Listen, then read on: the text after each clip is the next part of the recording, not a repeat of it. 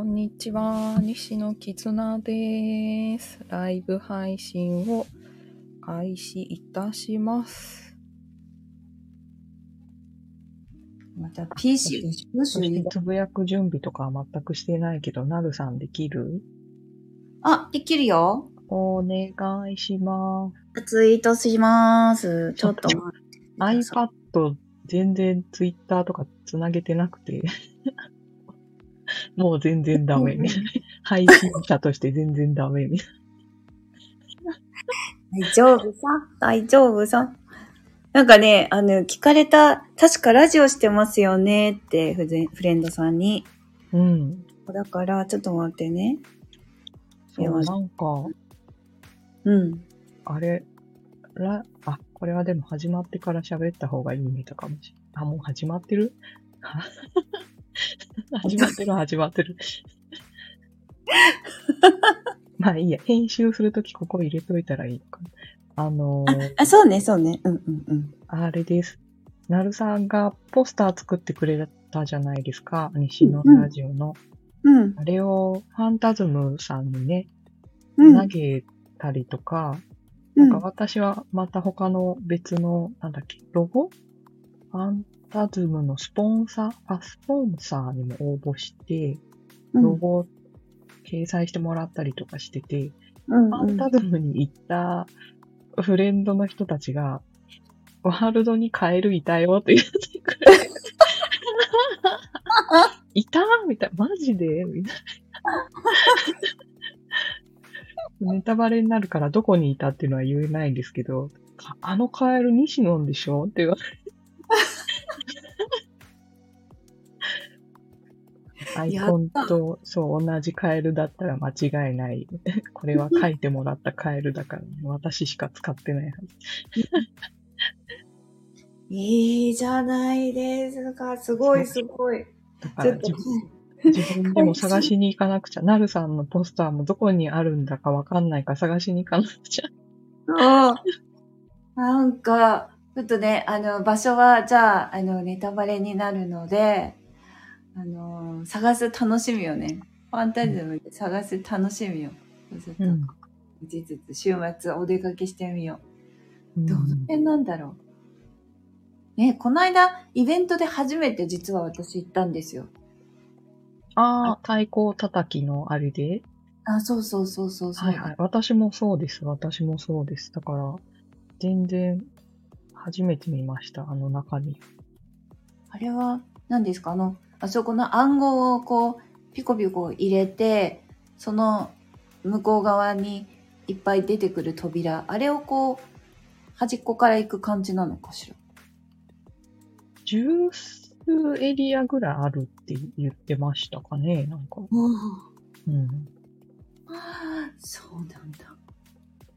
そうええなかなかじゃあ一人、い一人で、一一日では回りきれないかもしれない。うんうんうんうん。そう。うんしかも、なんか、まだ更新がかかっているらしくて。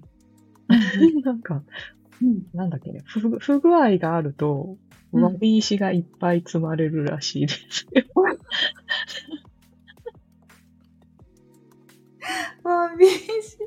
なんか、ゲームみたい。あそうそうそうそう、わび石積んどけばいいでしょうっていう、あれで積んでるらしいです。ガチャ回さなきゃ。そうそうそうそう。ええそうなんだ。いや、楽しみ楽しみ。うん。行ってみたいな。カエル探しの旅ね。あの、ぜひ皆さん、あの、カエル探しの旅に出ててみてください。で、なんかあの、クラウドファンディングもね、参加させていただいてて、うんで、うん自分のその、掲載していただくイラストと、うん。名前を記入、自分で入力できますよっていう、こういう名前で掲載してくださいっていうのを申請できたんですけど、うん。なんか、あの、西の絆で残すのは、うーん、どうかなって思ったから、西のんってしとこうって言って、うん。西のんで提出したんですけど、うん。なんか、フレンドさんに、うんなんかエンディング？まで行った、最後まで行ったフレンドさんが言うには、うん。西の絆って載ってたよ、みたいな。西野と西野絆が両方乗ってたみたいな。あれ？より印象に刻まれましたね。か隠れたかったのに、みたいな。存在感を消したかったのに、あれ？うまいこといかなかっねまあうんた。。まあまあ、見に行かないとね、せっかく参加させてもらったから。いや、それはそう、それはそうですよ。うんえーそのクラウドファンディングについて聞いても大丈夫ですか？はいはいはい。私がわかる範囲で答えられるならですけど。うん。聞いてくださってる方には、何だろう、何のクラウドファンディングだろうなって今思ってるかもしれああ、ない。そっかそっか。あのーファンタズムっていう、うん。あれ、なワールド？イベント？なんて言ったらいいか。あれですけど。イベントワールド？くっつけただけイベントワールド？うん。ですかね。になるんですかね。うん。の、なんか多分、応援クラウドファンディングみたいなのがあって、うん。うん。そう私割とクラウドファンディングって昔からよくやってるんで、あの、どこだっけ、キャンプファイヤーっていうクラウドファンディングのサイトさんがあってアカウント持ってたんで、ほんならって言ってポンって投げたんですけどね。うん。うん。うん。うん。それで、クレジットが流れたっていうこと。そうですね。クレ、クレジットというかなんか、この支援コースの人は、ワールド内に名前が載りますよ、みたいな。やつがあって。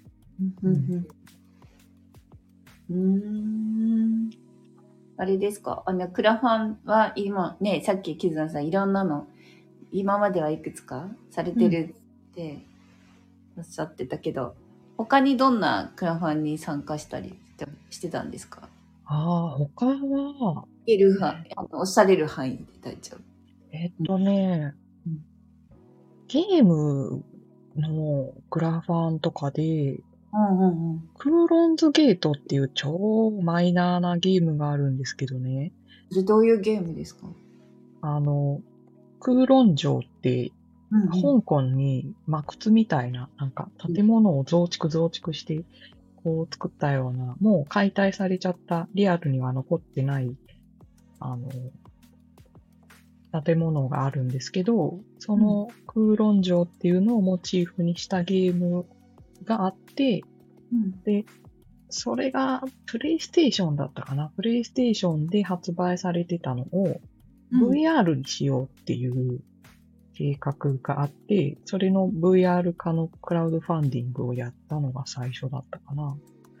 その次は、うん。私の知り合いが活版印刷の、うん。なんだったっけ、事務所？なんかみんなが活版印刷をできる場所を作るっていうので、まあそれはリアルの現実世界の話なんですけど、うん。それにクラファンしたりとか、あとは漫画家さんがうん。連載が途中で終わっちゃった漫画のうんクラファンします。クラファンしてお金を集めて、自費で続きの漫画描きますって言ってたのを、クラファンしたりとか、うん。うん。あとは、無料でサービスしてたけど、お金が足りなくて、なくなっちゃったっていう、えっ、と、ポーズマニアックスだったかな。あの、イラストを描く人たちが、うん。えー 3D のお人形をね、見ながらデッサンをするっていうアプリがあったんだけど、それをもう一回ソフトとしてちゃんと作りますっていう時にもなんかクラファンしたりとか、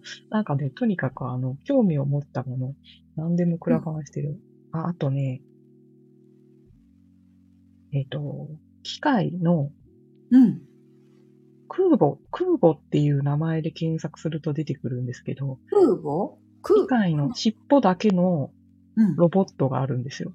ええ丸いクッションにニャンコの尻尾だけがくっついてて、抱っこすると尻尾がパタパタするやつがあるんですけど、かわいい。それのクラファンもしたし、すごい。すごい。そう、うん。あ、あとは、今まさにこの使ってるイヤホンが、うん。えっと、名前なんだ名前が、忘れちゃった。あ、ショックスさんっていうところが作ってる、オはいープンイヤーの、あの、うん耳を完全に塞がない形のイヤホンなんですけど。これもクラファンで買いましたね。なんか。へえ。あ、うんえ、今それ、あの、声は声はマイクこれはマイクですね。これは、うん。そうそう。分けてます。でも、そうそう。イヤホンとマイク一体型なんで、あの、クラファンで買ったオープンイヤーのイヤホンでも両方いける。うーん。すごい。今、今聞いただけで何個あったんだろうって。うん。いや、だ実はま、まだある別の。まだ アプリ、まこんなアプリ作りたいって言ってた人のアプリにもクラファンしたことあるし。ああと、ブックサンタって言って、クリスマス、うんまさにこれからの時期に、うん。あの、本をね、買えない、結構家計が厳しくて、本を買えないっていうご家庭のお子さんたちに、うん。えー代わりに本を届けてくれる NPO があるんですけど、うん。去年だったかな、そこに、あの、金はやるから届けてくれって言って、バーンってなんか、コースいっぱい申し込んだ覚え。あなんかね、好きな本を選んでお願いできるサービスがあったから、あ、うん。私の好きなこの本とこの本とこの本とこの本とこの本と買うんで送ってくれっつって。なるほど。そういう使い方もあるか。なんかあれだな、お金を託すみたいな感じですよね。自分のできないことに対してお金を託すんで、あとはやってくれみたいうんうんうんうん。えーそういうね、参加の仕方いい、参加の仕方は、なんていうか、やっぱり人間体が一つしかないし、時間も限られてるから。な。そうそうそうそう。だからそう、ファンタズムも、なん、か自分はそういう楽しいイベントみたいなのはできないし、うんうん。なんかね、楽しいことしてくれるんだったら、お頼みもしますみたいな感じですよね。後で私は楽しみに行くので、みたいな。うん。わかる。うん。気持ちはわかるな。できないけど、実際に手を手を動かすことが、ちょっと難しいけどっていう時にね、経済的支援というか、うん。そうそうそうそう。いうのね。そう。今、今聞いただけで、何個、何個あったって感じ。うん。途中まで数えてたけど、数えなくな 他にもまだあるよ、みたいな。なんだっけ V シンガーさんの DVD を出すときに支援したことあるし、えなんだっけ、キズナアイちゃんの最後のライブのあクラファン、ライブやりますのクラファンもなんかあった気がするな。割と軽率にいろいろやってる。いや、そういう、そういうのはあのいいですよね。うんあのっていうのかな。躊躇せずにパッと行動するっていうところが。そう、まさにそれ。思い立ったが吉日。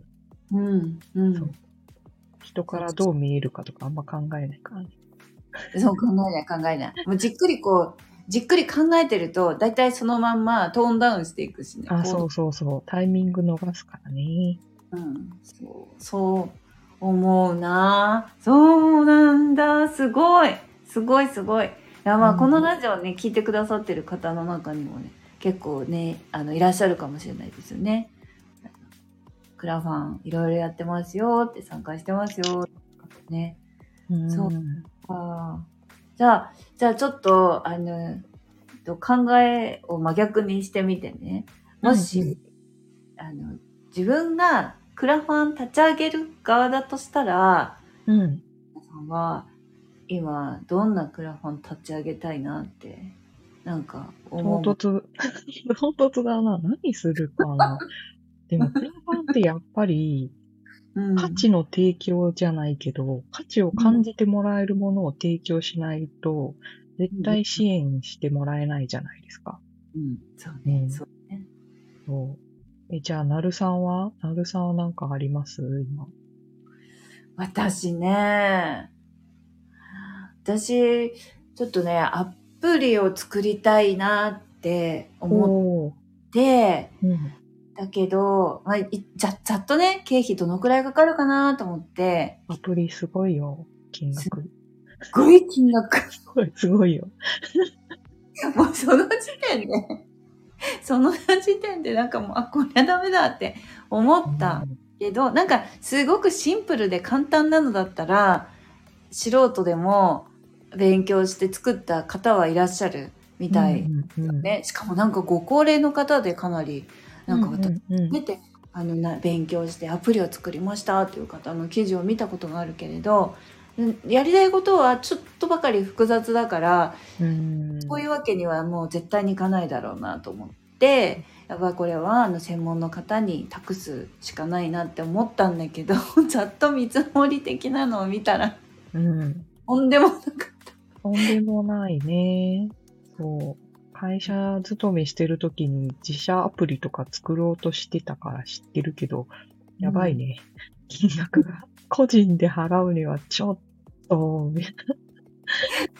当にさ、もう、ちょっと愕然として、まあうん自力でどうにか、まあ、有料にしたとしてね、アプリ内、例えばアプリ内課金にするとか、何らかの形で、うーん、有料にしたとしても、うんうんうんダウンロードとか無料でもね、なんか、うんうんこれ以上、あの、もうちょっとサービス受けたかったら有料みたいな形にしたとしても、回収は到底もじゃないけど無理だと思そうだね。どんだけかかるかだよね。恐ろしでい。使い続けてもらうためには宣伝とかをその間もしなきゃいけないしって考えると完全にペイするにはちょっと、うーんって感じ。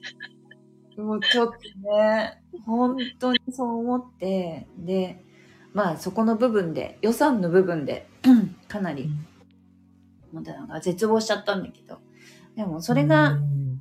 もしも、ね、クラファンとかで、いや、クラファンでも厳しい金額だったから、ちょっとね、あれですけど、まあ何何らかの形で実現できればいいなって思ったことはちょっとあったから、クラファンというなるほどまずアプリかなってうん、確かにね、自力でなかなか達成が難しいので資金調達したいっていう点では確かにそれはクラファンだね。うんうんうん。うん。そうそう。思っているけどね。なかなかね、か難しい。なんだろう。なんかもうちょっと、もうちょっとカジュアルに、こうみんなが気軽に参加できる。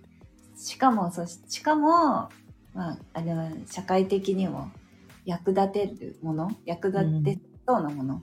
うんうんうん。がないかなってね、考えるけどね。なんかないかな？なんかない、ないかしら？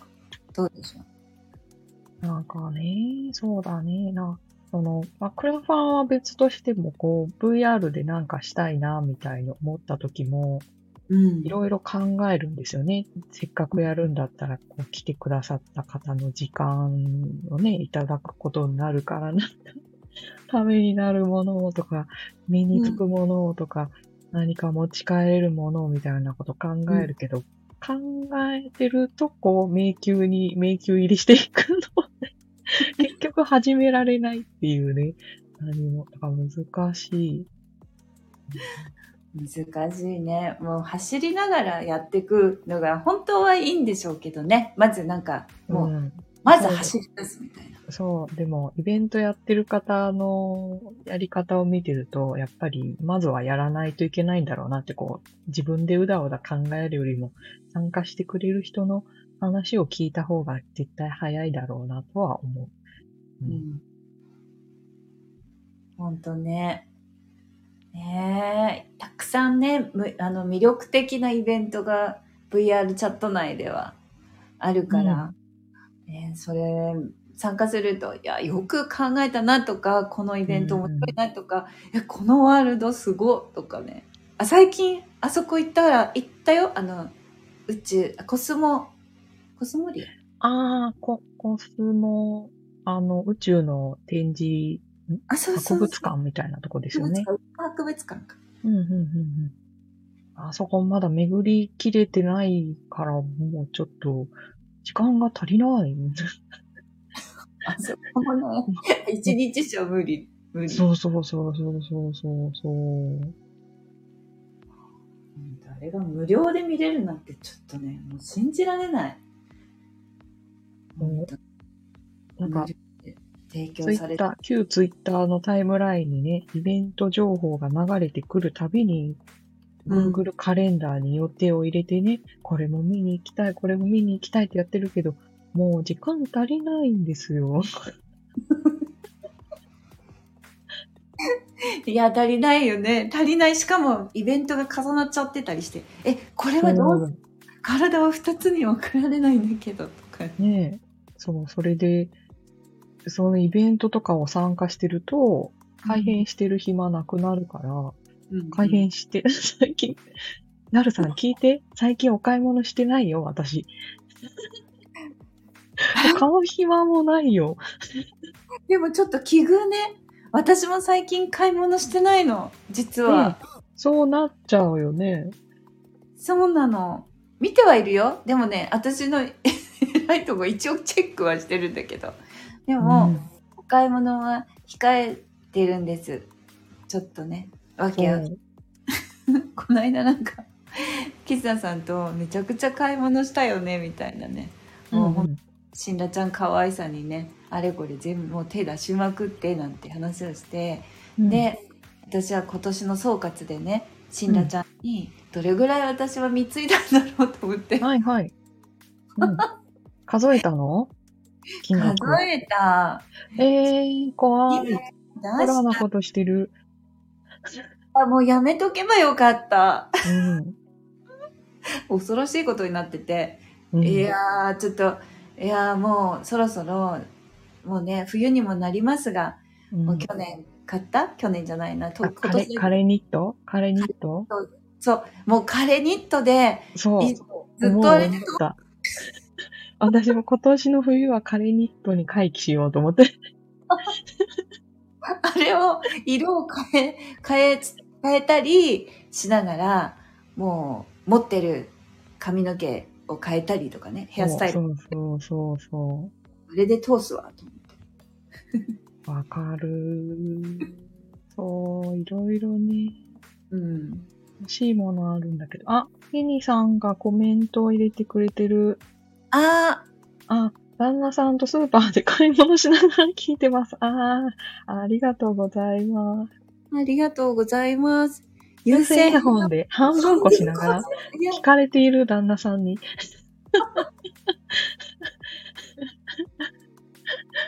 大丈夫なんですか ?VR 世界のあれこれを聞かれてしまっても。旦那さん大丈夫かな？大丈夫かな？日夜様々なことが展開されている VR 世界でございます。うん。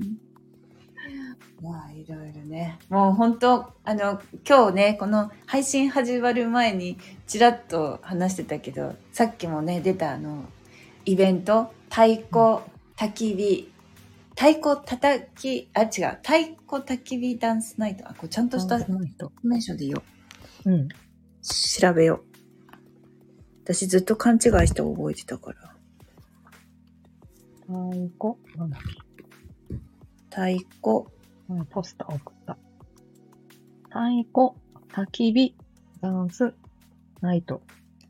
太鼓焚き火ダンスナイト。うん。うん。そうそう。でね、あの、行ったんだけれども、ちょっと、私はあの、手、スペックの低い機器だったので、あのちゃんと見ることができなくて、で、うんうんうん。途中で落ちちゃったんですけど、ね、後で、あの、YouTube の配信の方で確認したら、本来、本来あの観客の方たちは、えっ、と、あの、あれは何でしょうね。セキ、セキュリティの設定っていうのかしら。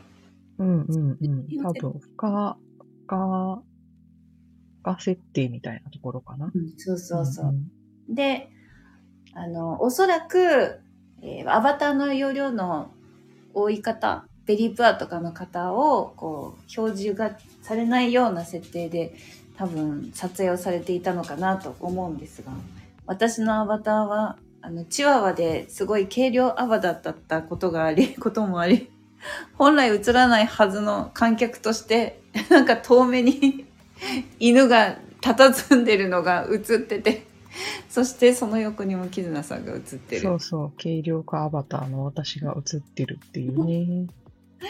そうそうそう。そんなちゃんとしっかり爪痕残せたって言って笑ってたんですけど。うんでそ、その話をして私なんかその続きで喋りたいことがあったんだけど、うん。忘れたんですよね、今話してけ？軽量化の話でしたっけ？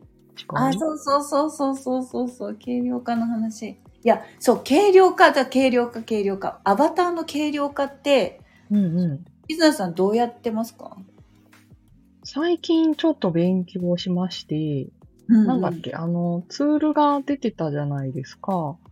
あの、モジュラーアバターで。えー導入ができるアバターオプティマイザーだっけ？うん。出てた。確か。そう、アバターオプティマイザーが使いやすかったので、使い方が理解できたので、うんそれを使って最近もう極力下げる、ラン、なんですっけ、あの、アバターランクを極力け軽い方に下げる努力はしてますね。うん。で、あとは、あのー、2月ぐらいにパソコンが壊れちゃった時に、クエスト短期で遊んでた時のあのショックが未だに引きずってて、やっぱクエスト見えないとクエスト勢すごい悲しいと思うから、うんクエスト対応はしようってずっと思って頑張ってる。うん。うん。あー、フェニさんが、うん この方々はキャリコンの人たちだと説明しました。キャリコン、キャリコンでございます。同業者でございます。えーとそうでございます。シンラちゃんのお洋服、あ、そう、そうそうそう、重そうだから、そうなんですよね。だから、あの、ふわふわとかひらひらとかっていう、ああいうお洋服は本当に軽量化が難しいので、うん。シンラちゃんのお洋服も対応するときはもうアクセサリーを極力外してとか、もうボーン、あの揺れるうん。ズボーンとか全部外して取っ払って、見た目だけでも対応させるとか、みたいなうんことはうんやってるけどね。うん。うん。うん。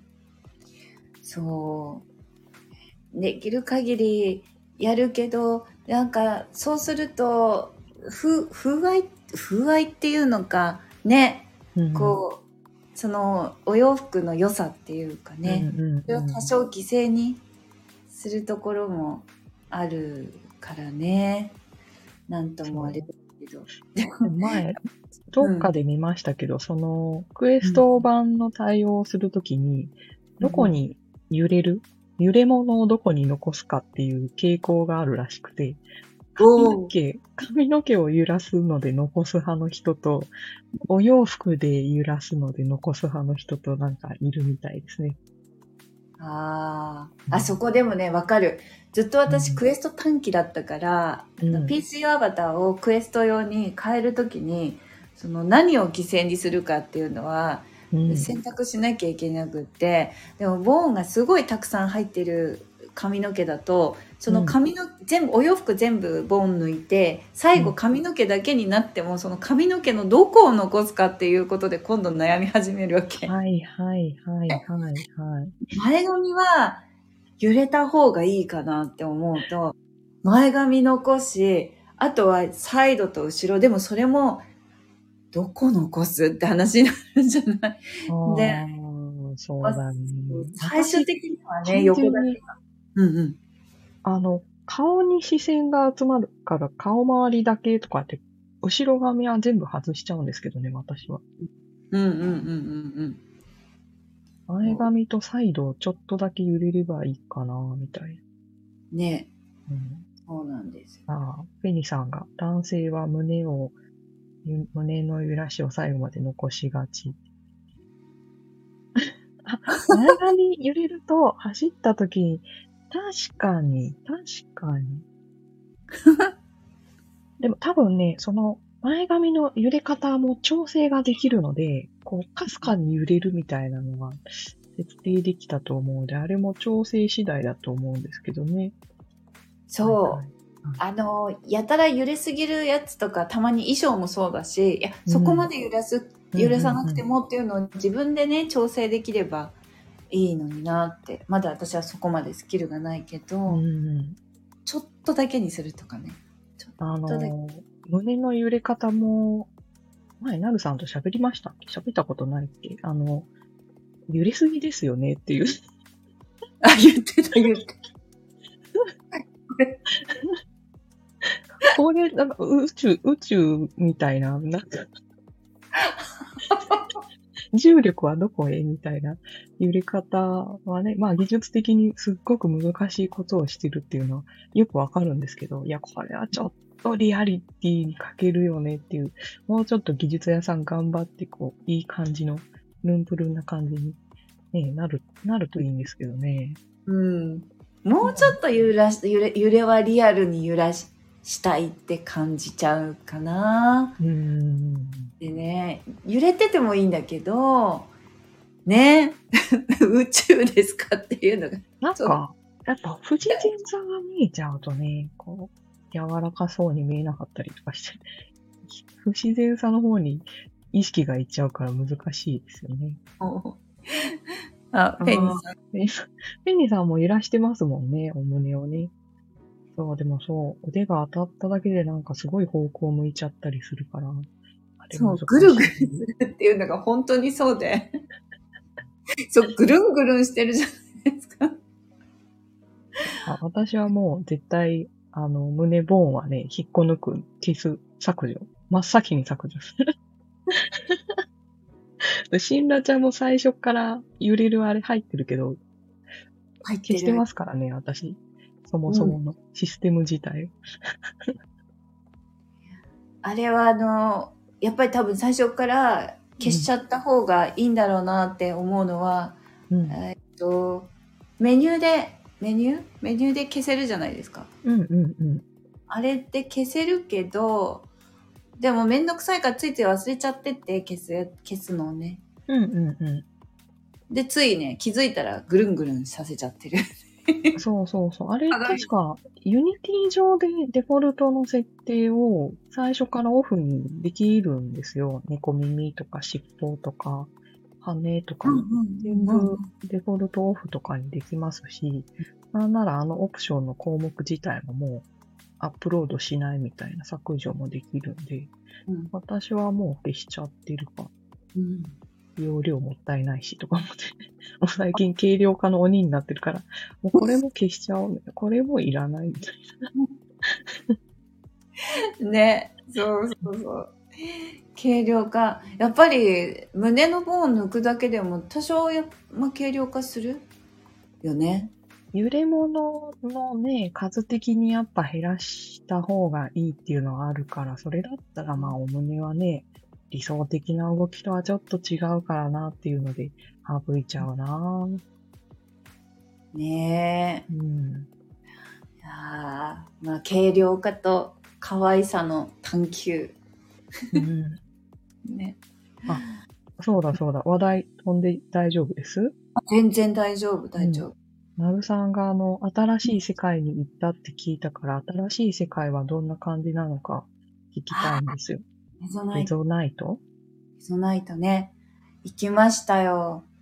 あのー、スティームでレゾナイトをまずダウンロードして、ひとまず登録をして、そのあたりは、インターネットに、あの、うん聞いてですね、いろいろやって、手続きして、で、まあ、チュートリアル始まるんですよ、始めるとね。うん。で、もう、その時点で、何もかもわからないっていう状態になって そうでしょうね。で、もうメニュー開いただけで、まあ、まあでもね、日本語であることはすごくありがたい。すべてのね、うん。うんうんうん解説がこう日本語で書いてあるのはとってもありがたいんだけど、だけど、やれることが多すぎて、うん。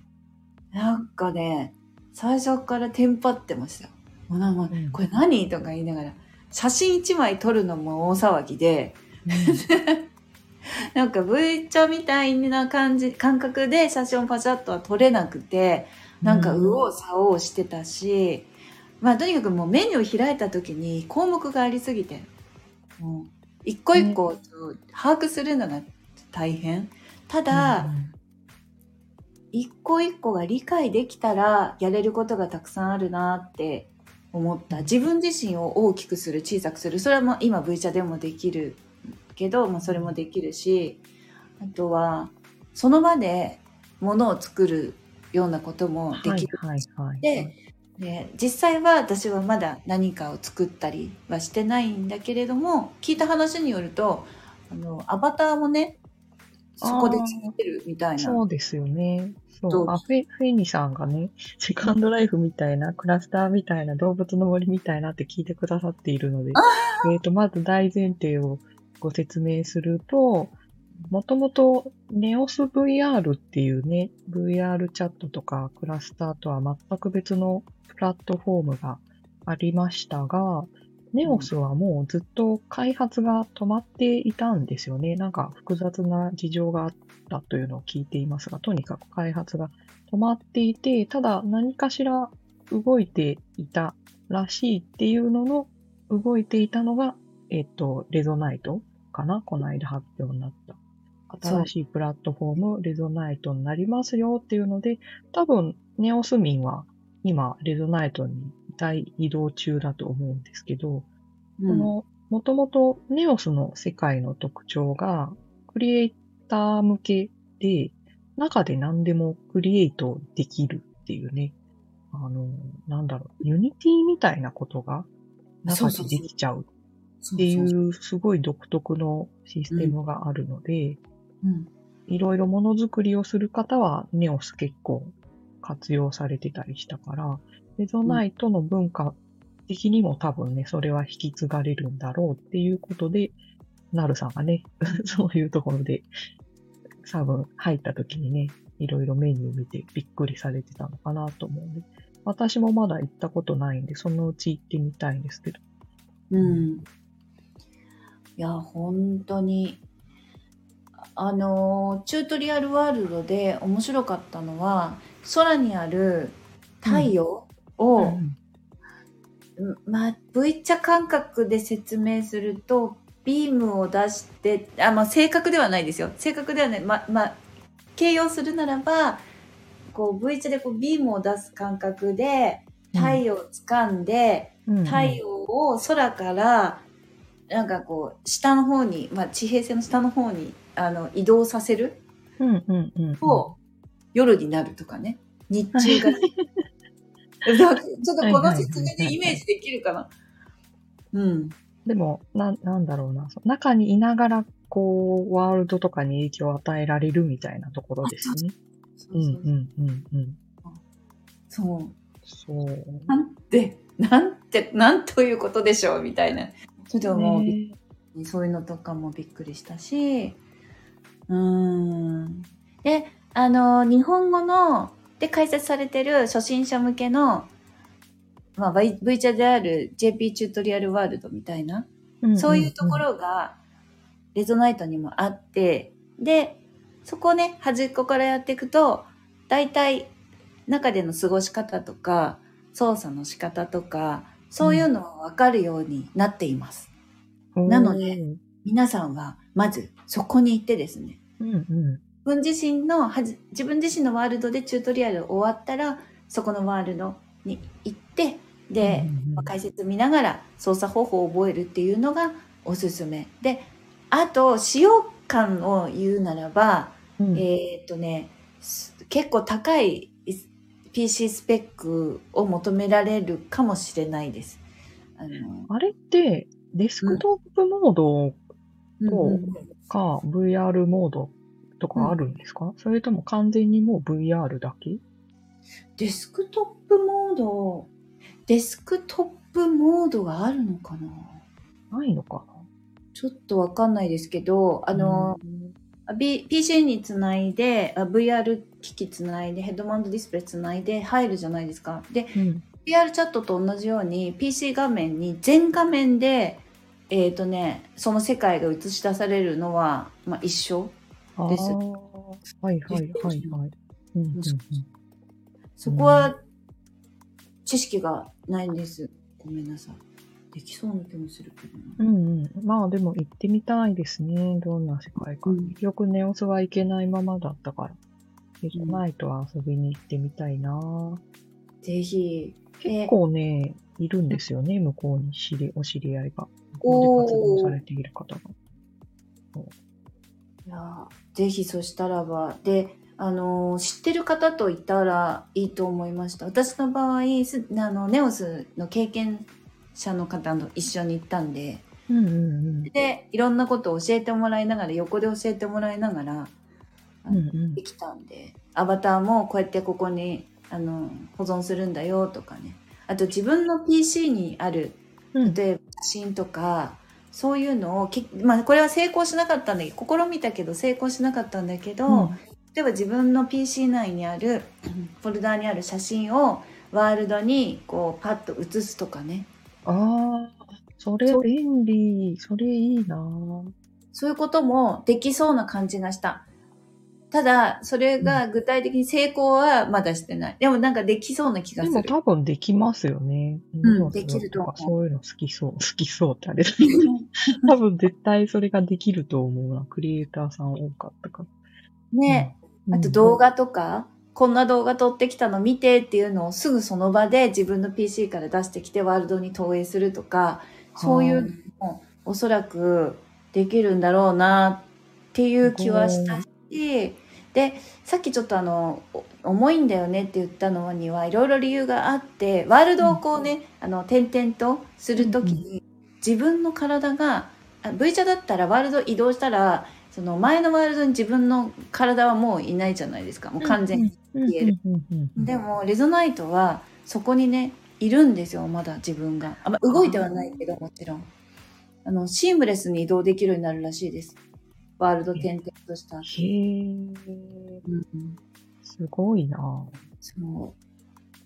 そこもまだちょっと、あの、か経験はしてなかったけど、でも、あのーメニューで自分の居場所というか、ワールドを見たとき、ワールドの、えっ、と、履歴みたいなのを見たときに、自分がまだそこにいるのは、うんうん。もういないけど、いるようになってたから、うんあ、やっぱそうなんだっていうね。抜け殻を置いてるみたいな感じ？はい。はいはいはいはいはい。えー、なんか、もう大前提が違うんでしょうね。システムというか、あり方というか。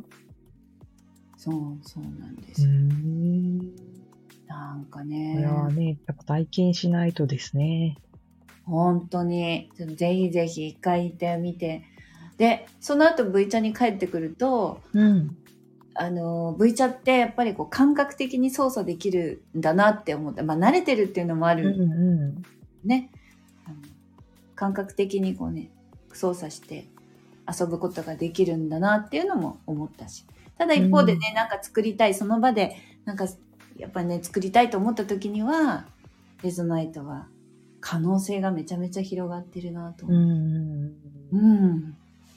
なるほど。ぜひね、今度なるさんとまた行ってギャーギャー言いたいですね。中でね。いや、ぜひぜひぜひぜひ。その場で可愛いアバターを作れるようになったら、それはそれで面白いなと思いああ、そうですよね。一緒になんか、わちゃわちゃ言いながらうん作れるってことですもんね。そうだ、そうだ。そうなんですよ。あ、あのね、面白いこと、面白い、そのアバターで思い出したんですけど、一緒にフレンドさんが、あの、鳥ちゃんのね、うんうん。鳥ちゃん頭に乗っけてて、で、うんその鳥ちゃんは自分から離れて飛んだりとか、まあ、いろいろする可愛らしい、そのペット、追従型ペットみたいな感じなんですよ。で、うんえ、いいな、欲しいなって言ったら、全然あの、パブリックで多分もらえるものだったみたいで、へえ。こう、複製っていうのができるんですよ。え、すごー。まで。自分がね、あ、じゃあこれをコピーして、で、2話にして、で、その1話を自分のものにするみたいな。えー、すごい。クローンみたいだけど、それをじゃあ自分にセットアップできるってこと？あそうそうそうすごい。そうなんですよ。えーちょっとね、説明がうまくできないんだけど、なんか、そん、そうなんです。うん。どうでしょすごいね。う面白くないですか？面白い。だからみんなでなんかいろんなものを持ち寄って新しいものを作ったりとかできるってことじゃないですかってことそう。そうなの。うんそういうことなんですよ。あれは楽しいわ。ね。めっちゃ楽しいと思いますよ。んもうちょっとスペック、パソコンのスペックを上げたら、より楽しめるなって思ったんで。パソコンのステスペックね、あったらね。いやまたほらこれで沼が始まる。もう一個のフィ沼。ニさんから、フィニさんから。それは販売はできないのですかってなってるけど、多分パブリックのアイテムとかだから、誰かが販売しちゃうみたいなのは無理でしょうね。うん。うん。そう、多分そうです。その辺のルールがどうなってるかですよね。複製ができるっていうあたりとか。うん。多分、複製、ロックとかいちいち設定があるのかなオブジェクトに。鳥さんのオブジェクトは OK とか。自分のアバターはダメとか。うん。うん。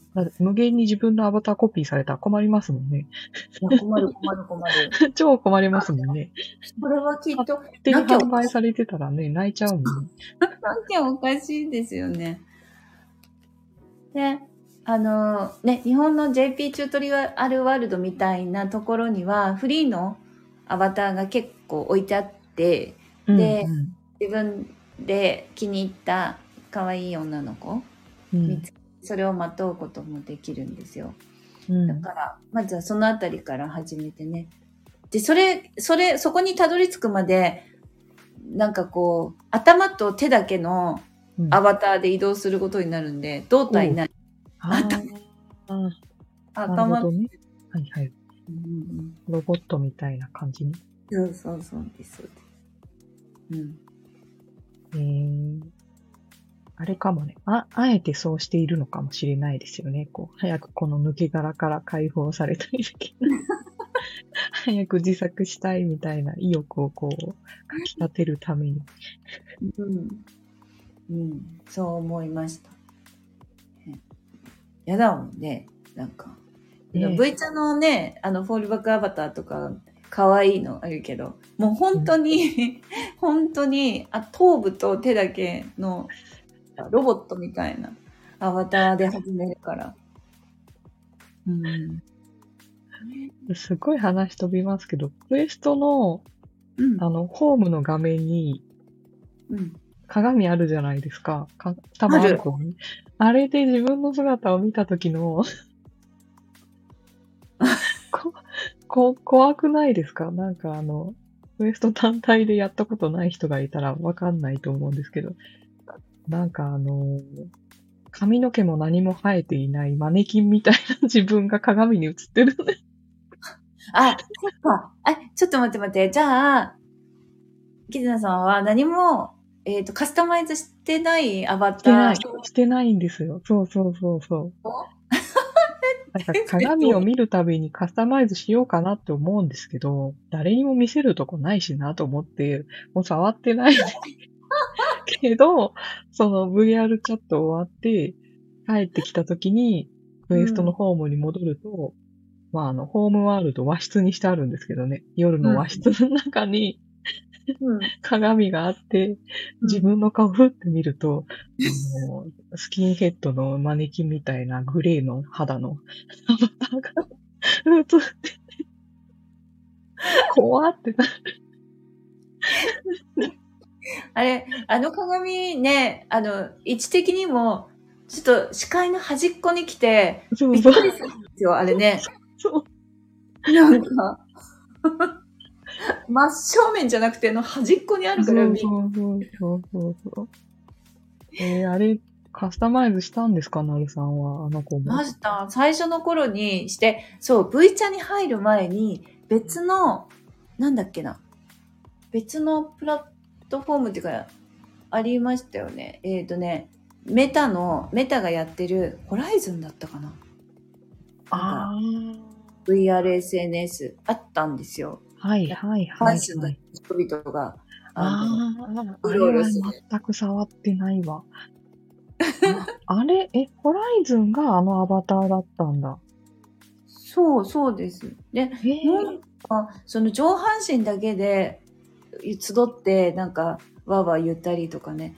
あの、それ、それが最初だったから、そこまで違和感なかったけれども、まあ、でもやっぱりすごく違和感は なんか違和感なかったけどあったっておかしいけど違和感がそこまでなかったかもしれないけどでもなんかやっぱりおかしいなというふうには思思いつつ一番最初の入り口はそれで、そうなんでその時にアバター作ったんですよでもどう作っても全然可愛くなんないのもうどう頑張っても全く可愛くならなくてもうすっごいそれが気に入らなくて。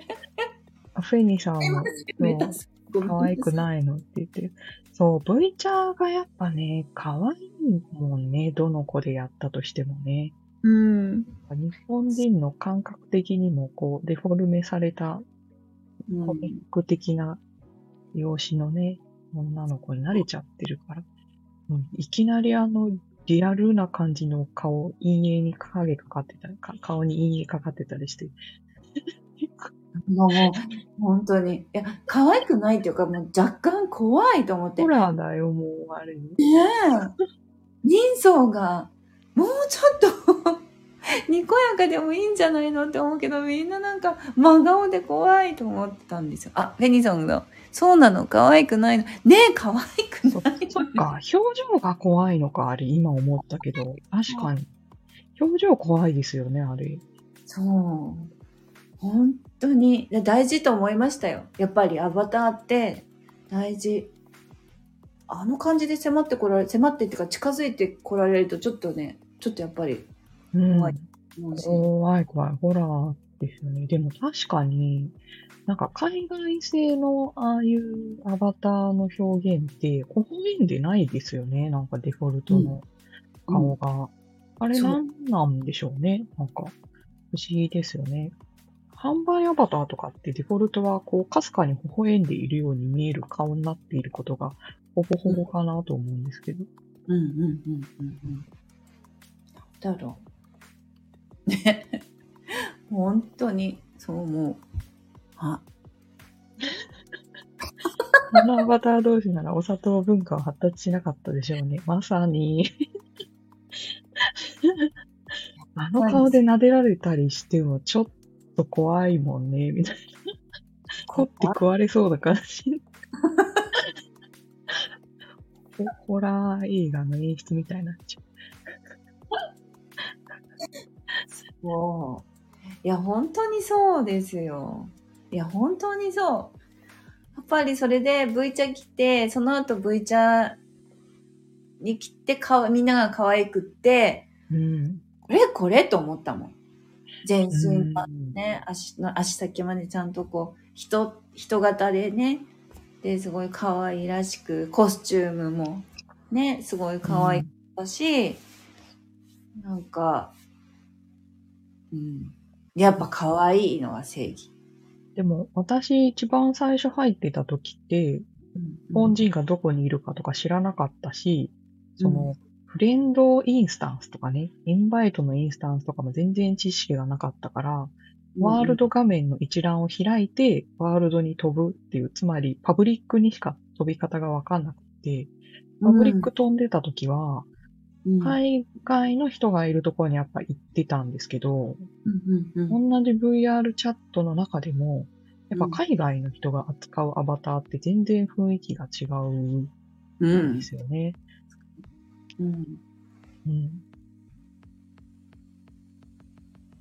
確かに。なんか、その、体型もそうだし、顔立ちもそうだし、使う色使いとか、うんうんうん。すべてがね、あの、全然違う感じがする。なんか、今思ったけど、ななんか全然 VR から一旦話が通りますけど、日本人の昔の浮世絵ってあれ平面じゃないですか。ペターンってしている。うんで、西洋の絵画の方って陰影がある立体じゃないですか。うんなんかちょっとあれに似てるなと思って、海外の人がこう扱うアバターって立体感があるとか、リアリティがあるとか、うん。そういう感覚の方によるのかなって思うけど、日本人って多分昔から漫画的な表現に慣れてるから、うん。もう平面なんですよね。2D 的なとかコミック的なみたいな。うん。うん。うん。あやっぱその辺の文化の違いなのかなって思ったり。そうよりこう、ね、そのリアルを求める感じは、そのさっきね、フェニーさんも書いてくださってた、あのセカンドライフのアバターがそれを物語ってる気がして、うん。あれすごいリアルっぽいじゃないですか。うん出てる。ちゃんと人間ですよね、あれ。そう、人間な感じ。うん。うん。そういうことなのかなって、なんかね、思いましたよ。まあ私は、可愛い派ですけどね。うん。可愛い派ですけど。まあ、そういえば、それで思い出したけど、一時期、なんだっけ、あの、写真、自分のを 3D で撮って、う 3D ん写真を起こして、それでアバターにしてる人もいましたよね、V チャであもね。確かに、それを使ってる方もいらっしゃいますね、実際に。リアル写真で作ったアバターを。ねうん、うん、うん。そう。もう、あれこそがリアル。あれはもうリアル中のリアルだけど。いやー。どうですか、んキズナさんは、あの、ああいったアバターは、使いますか？使いませんか？リアルのそうそうそう。ちょっと、ちょっと考えたりしたことあります？な、えーでも多分ね、どんだけリアルのって考えても、あの、なんだっけ？あの、ちょっと、お値段の高いアバター、なんだっけ？よよもりさんだっけ？よよもりさんのところの、あの、うんお着物着てる女の子、申し訳ない。お名前が今パッと出てこないんですけど、あの、お着物の女の子が一人いて、あの子結構お顔がリアルめなんですけど、多分、あの子ぐらいだったら着れると思うんですけど、うん。でも多分、海外の方がよく使うようなアバターからすると、あれでもデフォルメ入ってるんだろうなと思います。確かにね。うん。うん。ちょっと、一回まとってみたら、うん。が、まとってみたら、心理的に何かの作用があるのか、あの変化があるのかどうかっていうのは、私は実験してみたい気持ちはあるけど、実際に来て鏡に映ったらどうなんだろうとかっていうのはね、多少、多少ちょっと興味があるかなと思ったりする。確かに。なんか、ちっちゃいこのアバターを着たら、ちっちゃい子の気分になるのかなとかっていうのは、興味がありますね。うん。あ、うんペニさんがコメントくれてるよ。おー、あ、シンラちゃんね、確かにそう。体がリアルだと思います。シンラちゃんはなんか、本当に女性の体型といい。で、それをいい感じにこうデフォルメしているかな。うん。うんうんうん。そうそうそう、確かね、あれ作ってた時に、あの作者さん、ミオさんが、あと海外アバターを意識して、シンラちゃん作ったって、と言ってました。うん。なんかお人形みたいな子にしたってもおっしゃってましたもんね。うん。うんうんそう。お、水彩画みたいなアバター、綺麗ですよね。キズナさん似合いそうって。そう。なんか、着て動くのと似合うのとっていうのはまた別でしょうけどね。そのやっぱ、あのー、よよもりさんのお宅の子たちみんないいなって思うけど、自分があの子たちを着て、うん。なんだろう。所作 所作をね、すごく意識するだろうなっていうのはね、すごく考えるんですよね。だからあのお着物の女の子を着たとしたら、やっぱうん。お着物の似合う動きとかをしたいなって思うじゃないですか。確かに。うん、考えると、うん、これは、うん。あれじゃないまだまだ着れない。来たら、来たらなるじゃないですか。ああ。プロテウス効果で、なんか、はいはいはい。もしかしてね。身につくとかないですか？なんかこう、ね、ヒーローの格好をしたら勇気が湧いてくるとか、まあ多少ね、ありそうな気がするから、大小あると思いますけど、その人によって影響度は大小あるかもしれないけど、まあ多少はね、影響がある気はしますよね。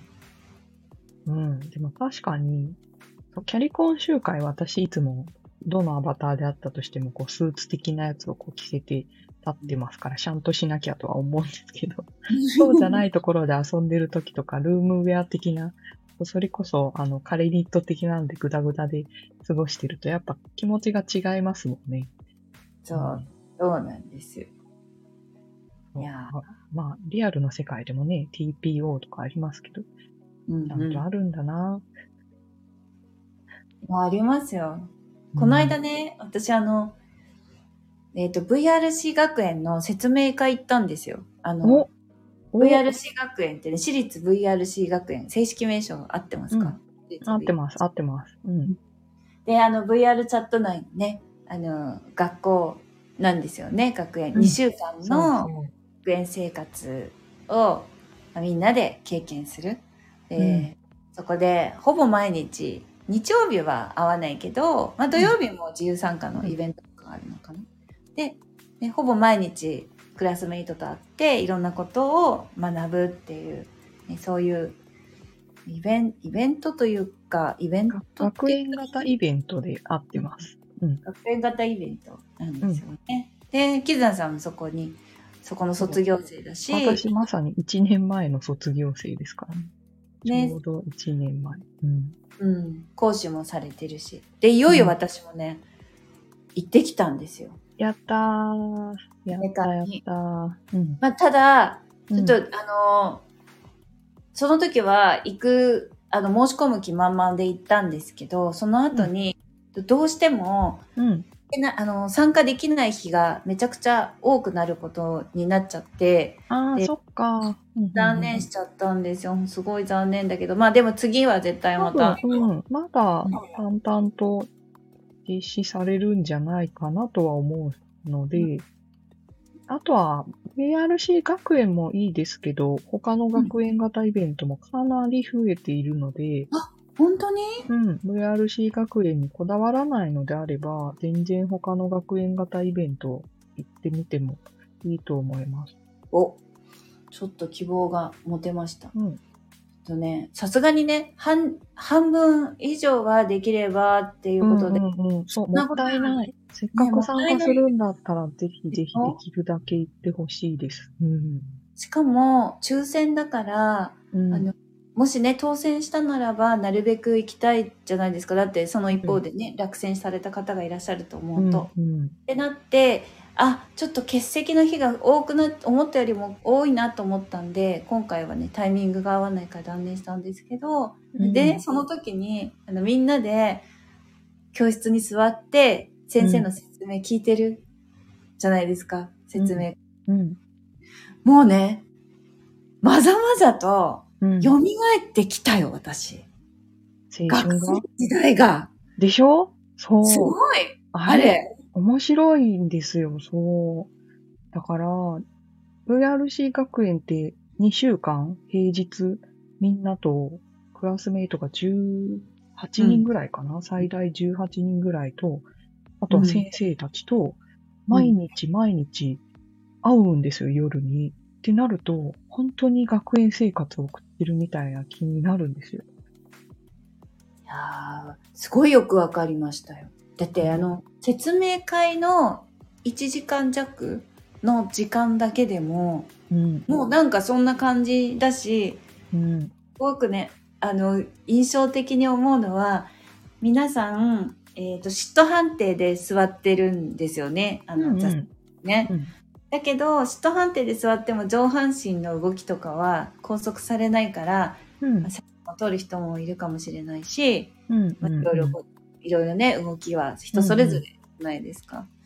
だからその動く様子を後ろから見てた時に、あーなんかこの光景、学校の光景と一緒だと思って、ククラスの光景と一緒だと思って、すごい懐かしい気持ちになって、全然関係ないけど、なんかわけわかんない。一人で超ニヤニヤしてて。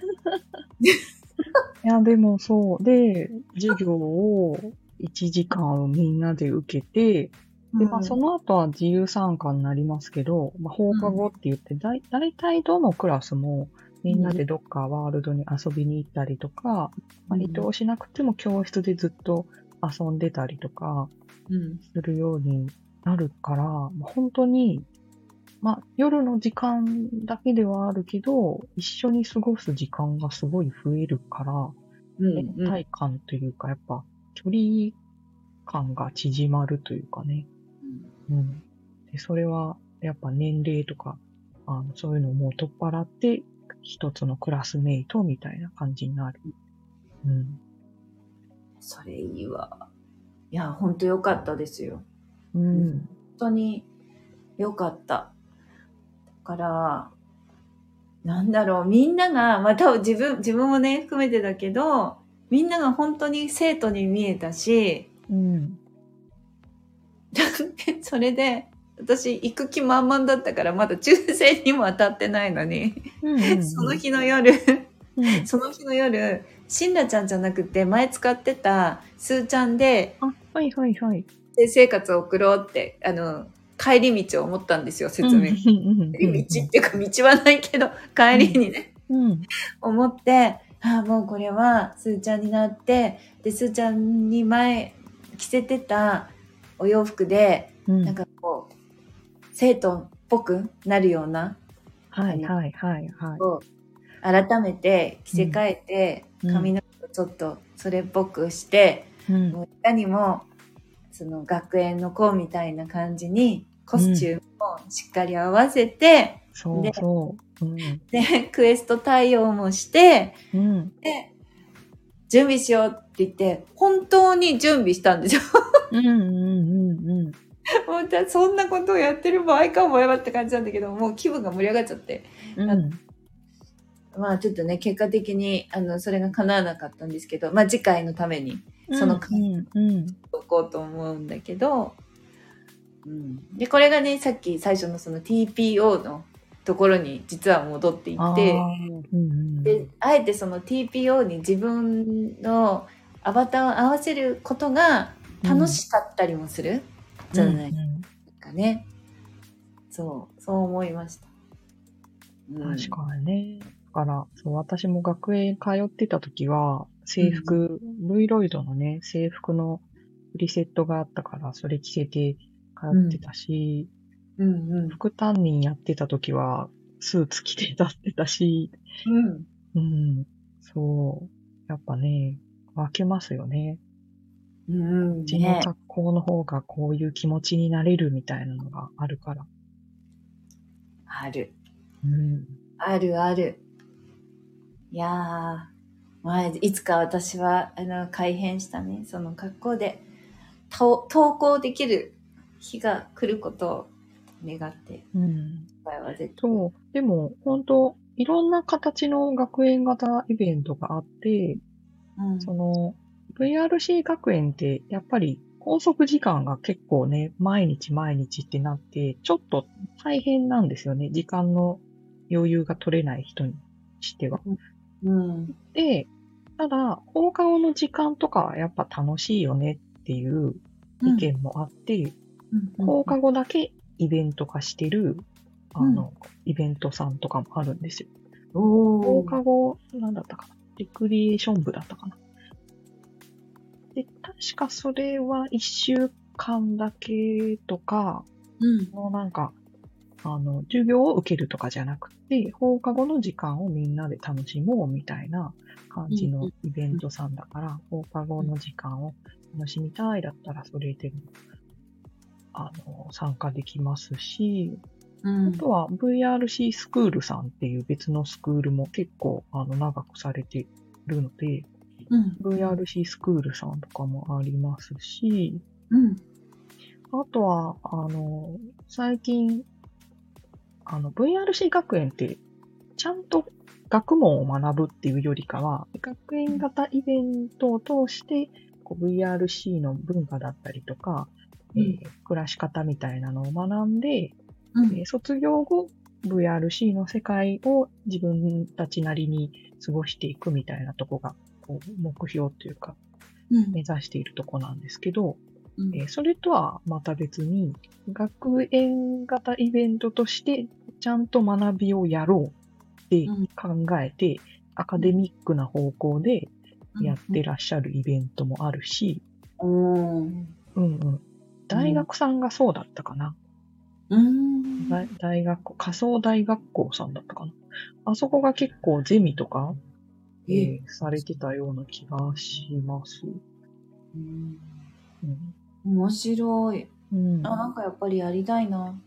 あとはね、あの、 Unity とか、そういう VR に関する知識を学ぶ学校がこの間できてて、うん。えーっと、ユニマジックさんだったかな。うん。で、それは今確か開校中なんで、うん。あの今から入学っていうのはできないですけど、多分この後もずっと開催されるんで、改編とか、あの、パーティクルライブみたいなのとか、うん。まあ、それこそ軽量化だったりとか、アバターのなんちゃらみたいなのを学びたかったら、ユニマジックさんとか、あの、見られておくといいかもしれないですね。いいですね。うん。結構たくさんある。そう、まだあります。ちょっと今パッと浮かんでこないですけど、まだまだいっぱいあるんで、あの、初心者向けだったら寺子屋さんだったかな。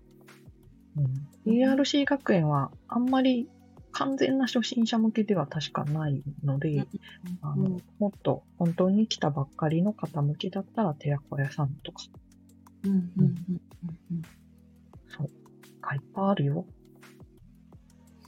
じゃあ、どこかで学生生活を送れるように、えっとまず調査をするところから行ってみましょう。さすがに寺子屋は、なんか行き、もう、もうさすがに ね、行けない。うんうんどどうなんだろうね。どこまでのやってるのかわかんないですけど、後であの、一覧ああるんで送りますよ。あ嬉しい。うんありがとうござないます。そういう学園型イベントを取りまとめている方がいらっしゃって。うんだから、あの、VR チャットじゃないけど、クラスターズ学園って私が関わってる、あの学園も、その、学園型イベントの集まりに参加させていただいてて、うん。で、クラスターズ学園はクラスターズ学園で、うん。あの、タレント的な人がクラスターってすごい多いから、うん例えば、どんな方ですか？いや、VTuber さんとかですね。もう、あ的に言うと VTuber めっちゃ多いんですよ、クラスター。おー。うん。で、クリエイターの方とかも多いから、うんあ、の、クラスターズ学園をやってる、あの、主催の方は、うんあの、タレント養成学校っていう校風にしようって言ってうんやってた。うん。すごい。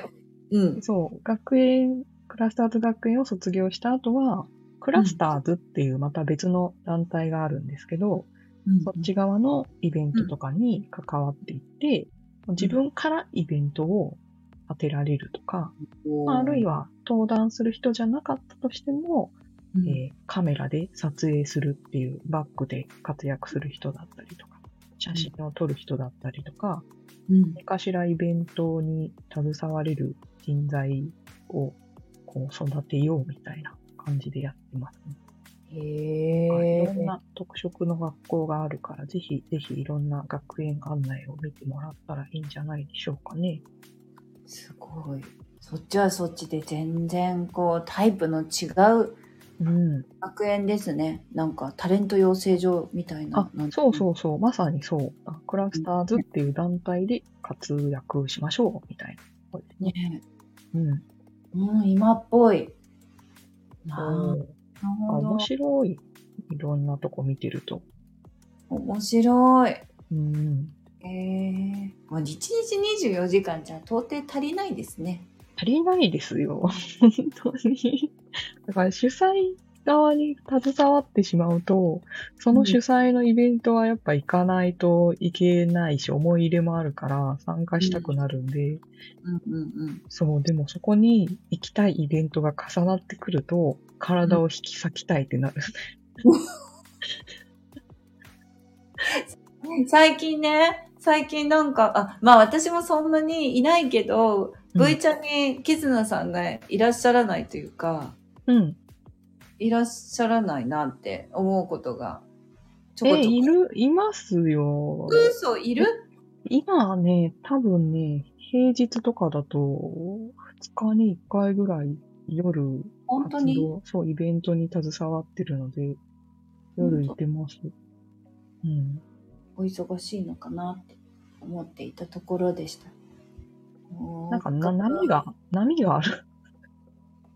うん、今ちょっと一息ついたところで、9月が、その、クラス、9月の最終週が、うんクラスターズ学園と、もう一個別のイベントがだだかぶりしてて、あららららららら。クラスターズ学園行った裂いたんですか？体。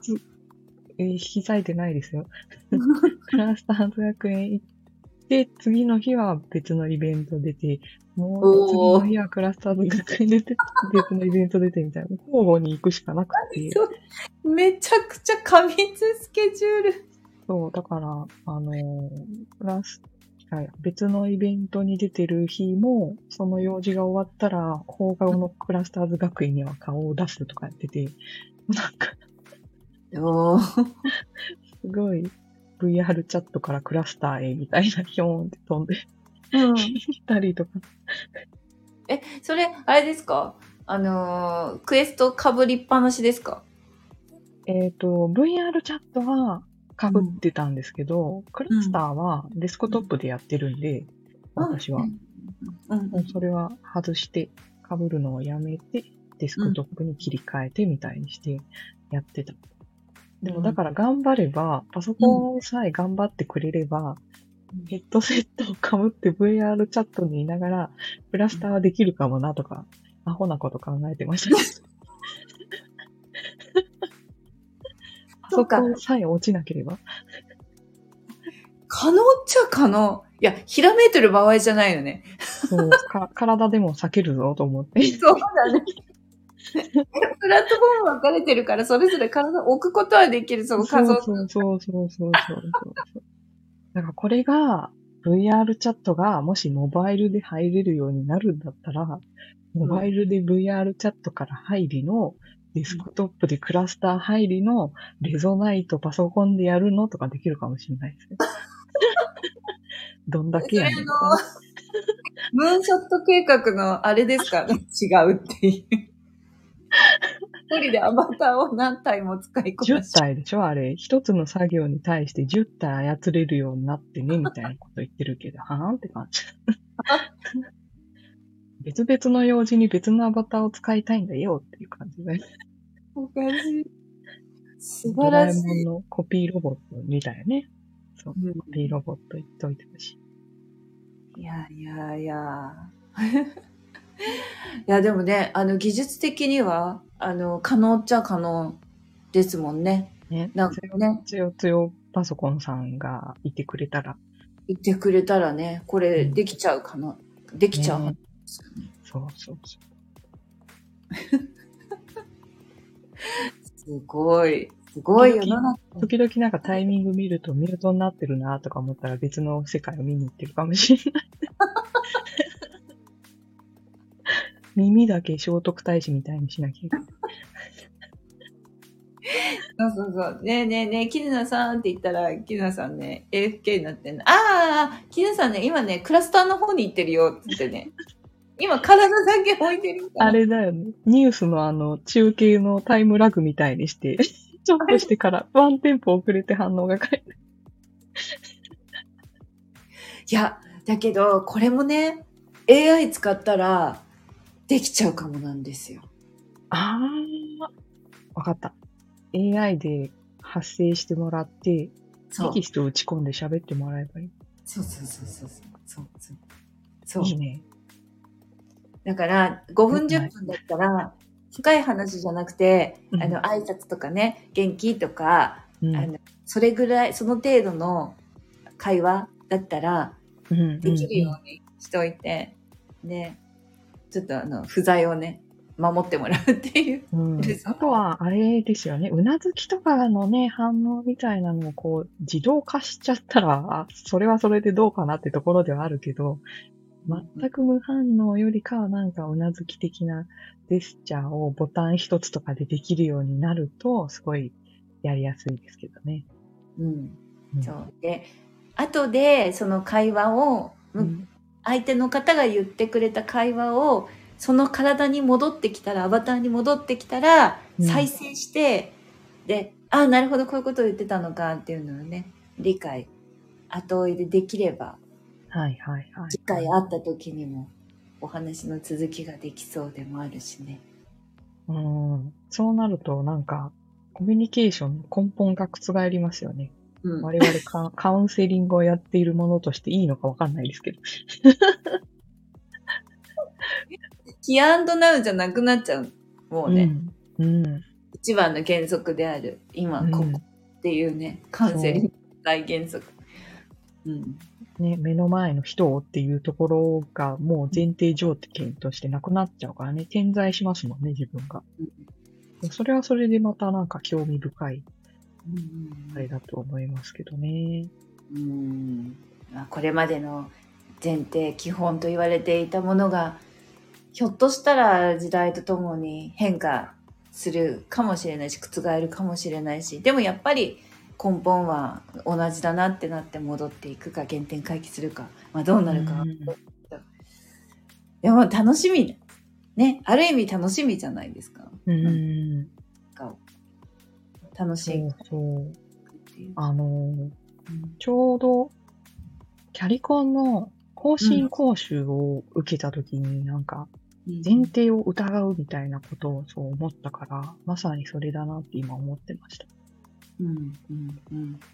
あの、相談者の方のお話を聞くときに、こう自分の先入観であったりとか、思い込みで聞いちゃうと、もう全く違ったものになるうんから、その、なんだ、決まりきったものはまずないっていうところに立ち返って聞くっていうね。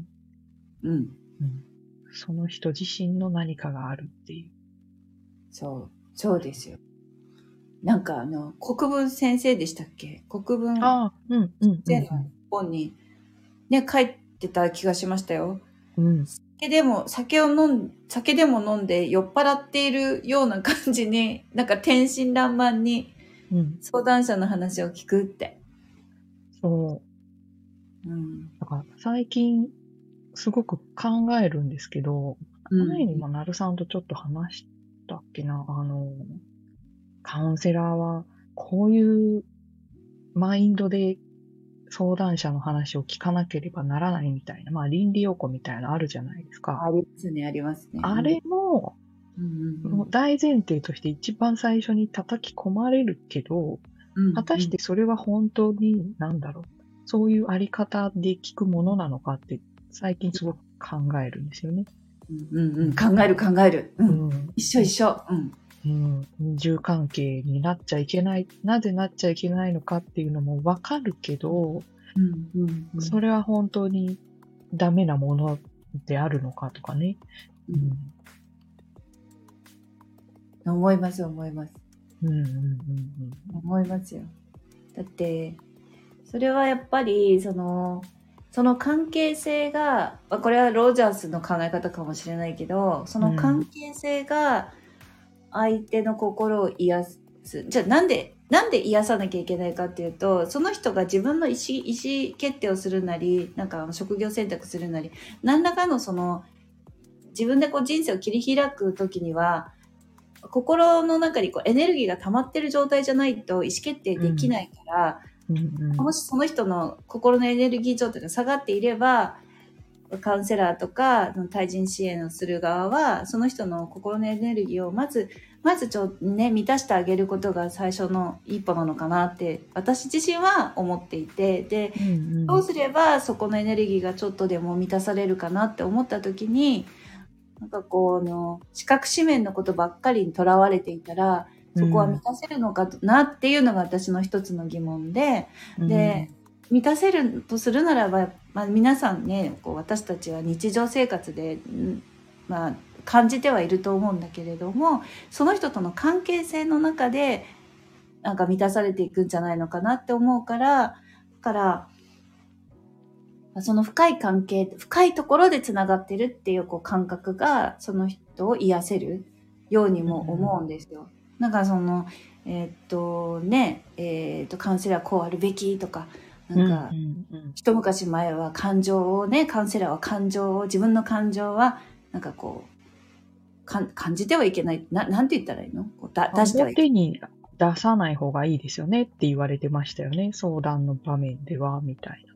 ね。うんあまあ、クライアントの方が泣いたとしても、こう自分は泣かない、泣かずにね、うん冷静でいるとか、もっと言うと、私、私は最近あの、店員逆転員に関しては若干こう、うーんって思うところはいろいろあるけど、まあ、その話じゃなくなるから置いといて、そのあたりのこととか、境界線とか、なんかそういうことをね、気にして言ってると、一向に、こう、深いところでつながるうん感覚にいけない気がしていて、それをそうそう。ね、守ろうとすると。そうだ、思い出した。あの、両立支援の更新講習を受けたんですよ。うんうんうんうん。両両立支援。あの、うん病気の方が治療を受けながら働き続けるにはどうしたらいいかとかね。まあ、その講習の会は、がんをサンプルとして、がんの患者さんをサンプルとして、こう、講習をしてたんですけど、うんうん先生もそういう現場にずっといらっしゃる方だったけど、うんやっぱカウンセラーもこう心が動きますよって言ってて、うんだから全然お話を聞いて泣くことがあってもいいってその方はすごい言い切っておっしゃってたから、そうだよねとか思ってうん。思いますよ。うん。ね。そう、なんかね、更新講習行ってたら、そういう風に言ってくれる先生が2人ぐらいいて、全然別の講座だったんですけど、だから、ああ、最新の更新講習受けてみるもんだなと思いながら、言うことなんか違う、昔とやっぱ、昔っていうか5年前に受けた時とは変わってるなって思いながら勉強してました。うん。うん。うん。そうね、そん。な風に、こう、考え方のね、概念、概念とかも変わってくと思うし、そう、ちょっと、えっ、と、ADP をおすすめしましたよね。あの、うんうん、私は聞きましたね。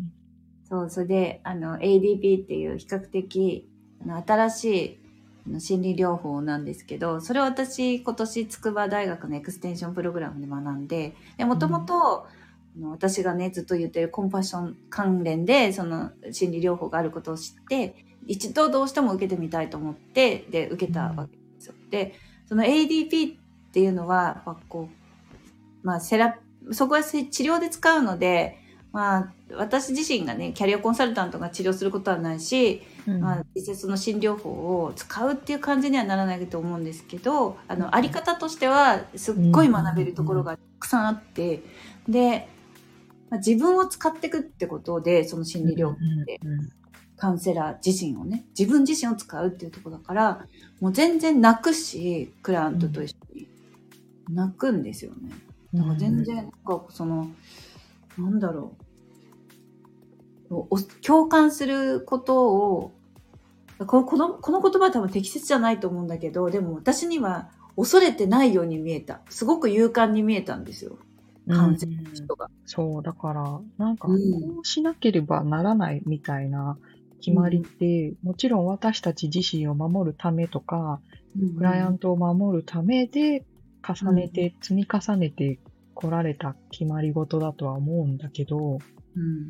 それって、こう、見方によっては守りに入っているというか、やっぱ自然体ではないよなっていうのは、うん。そう感じるところがあるんで、うん、感じるよね。なんかその、決められたものを疑うっていうことはやっぱりし続けないといけないなーって思っていました、最近ね。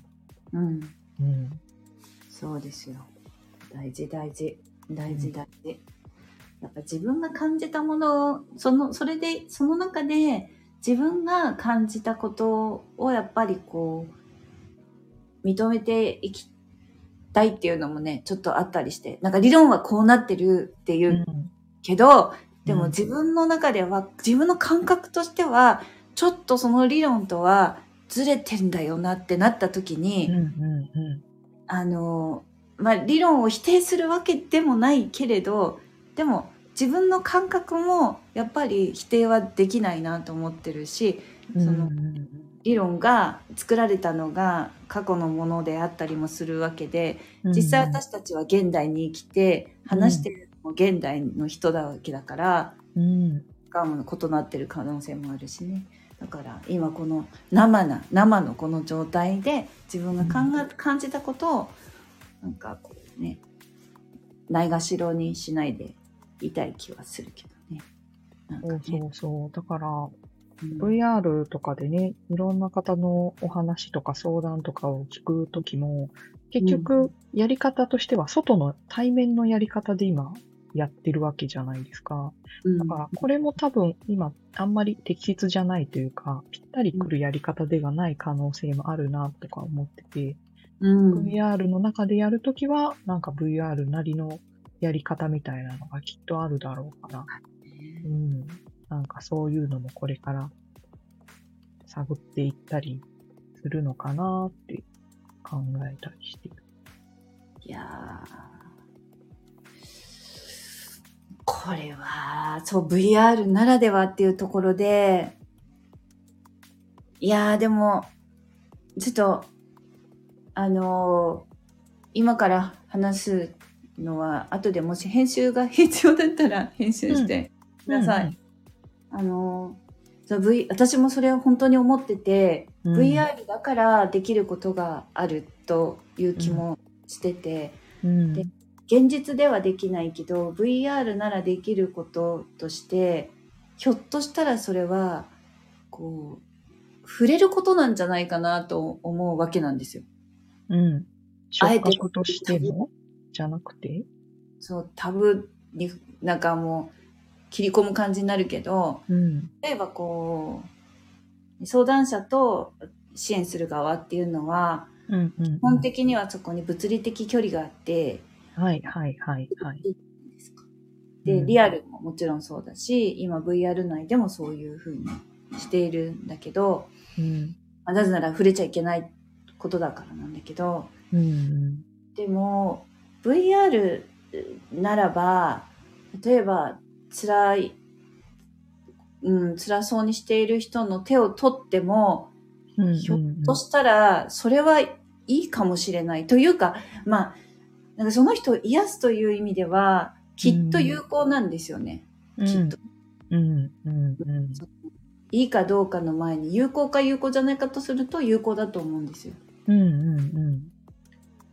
そう。そんやってもいいかもしれないけど、うん。ダメかもしれないっていうのは、そのもちろんね後の、そう、距離感とかですよね。関係性を保つためにどうしていくかっていうところがやっぱ、ルールを最初にお互いも確認し合っておかなければならないとか、説明を知った上で了解できる人とだったらそれをできるとか、うん。うん、あくまでもカウンセリングの中だけですよっていうことを承知してくれるんであればね。うん。なんかね、ふとね、思うんですよね。だから、うーん、これはどうかわかんないですけど、私たちが中に入っていてそれをやるっていうことがちょっとっていうことだったら、うんアバター自体は AI が動かすとかにして声だけを私たちの声にするとか、それであ癒されるのかはもうわ果たしてわかんないですけど、うん。疑あ似的な接触でも、その効果が得られるのであれば、そのやり方は確かにありかもしれないですよねっていう。うん。確かに、確かに。その、なんていうか、あ、わかった。何？わかった。なんか、メタ風に言って、全然変わったんじゃないけど、それを、うん。クライアントさんが選べればいいんじゃないですか。あ